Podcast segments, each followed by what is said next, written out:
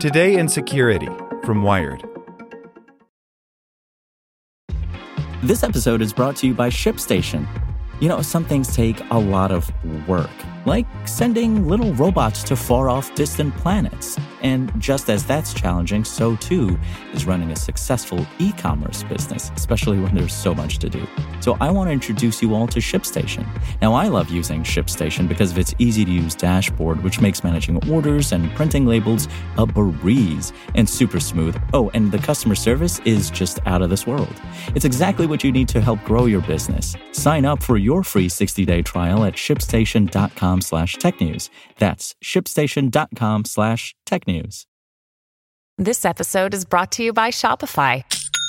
Forget the frustration of picking commerce platforms when you switch your business to Shopify, the global commerce platform that supercharges your selling wherever you sell. With Shopify, you'll harness the same intuitive features, trusted apps, and powerful analytics used by the world's leading brands. Sign up today for your $1 per month trial period at shopify.com slash tech, all lowercase. That's shopify.com slash tech. No, you don't need to turn off Apple's NameDrop feature in iOS 17. Yes, your iPhone automatically turns on NameDrop with the latest software update, but you shouldn't really be worried about it regardless of what the police are saying. By Reece Rogers. Apple's NameDrop feature in iOS 17 is having a bit of a viral moment. Across the United States, police departments are warning adults to turn off the contact sharing feature on their iPhones and their children's devices. In addition, a widely shared TikTok video with over 2 million views describes how the feature lets strangers at the gym or on the bus steal all your information. The catch? It's not true. You shouldn't worry about NameDrop being some huge security risk. First announced at the company's developer conference in June, NameDrop is an extension of Apple's AirDrop functionality. When NameDrop is turned on, two iPhone users can activate the feature by holding the top ends of their smartphones together. Then a contact card with your email and phone number may pop up on your own device. After that, you can tap Share or Receive only. If you choose to share your contact information, it will be sent to the other device. End the transaction by tapping Done in the top left corner of your screen. Contact sharing will be canceled if the two smartphones are moved apart anytime during the process or if you decide to lock your iPhone using the power button.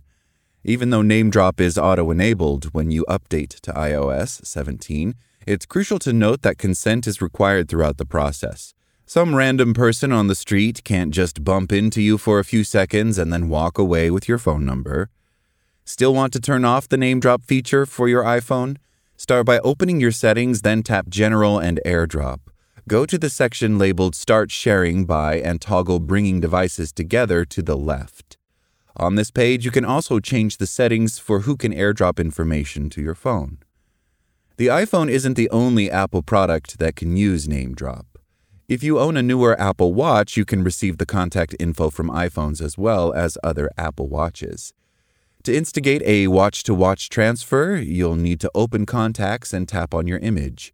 Choose Share and hold your watches closer together. Holding hands is not required to complete the NameDrop voluntarily follow the same steps listed above to share your information. Apple calls the image that pops up during a NameDrop your contact poster. It's not just for NameDrops. The contact poster lets you control what appears when a text or call lands on a friend's or family member's phone. It's highly customizable with a range of color choices and the option to display a selfie, memoji, or just your name. Even though you shouldn't worry very much about the NameDrop feature on your iPhone, it's important to be aware of how your smartphone can leak personal data. A good place to start is by checking to see whether you're sharing location data in a way you don't actually intend to. Another basic step to keep your iPhone secure is to update the software as soon as the new option becomes available so Apple can patch potential exploits. Thanks for listening to Wired. My name is Zeke Robison, and for more stories just like this one, visit us at wired.com. Like what you learned? Subscribe everywhere you listen to podcasts and get more security news at wired.com/security.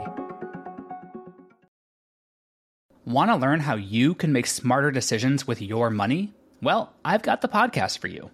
I'm Sean Pyles, and I host NerdWallet's Smart Money Podcast. Our show features our team of nerds, personal finance experts in credit cards, banking, investing, and more – and they'll help you make the most of your money while cutting through the clutter and misinformation in today's world of personal finance. You'll get clarity on strategies to help you build your wealth, invest wisely, shop for financial products, and plan for major life events. Listen to NerdWallet's Smart Money Podcast wherever you get your podcasts.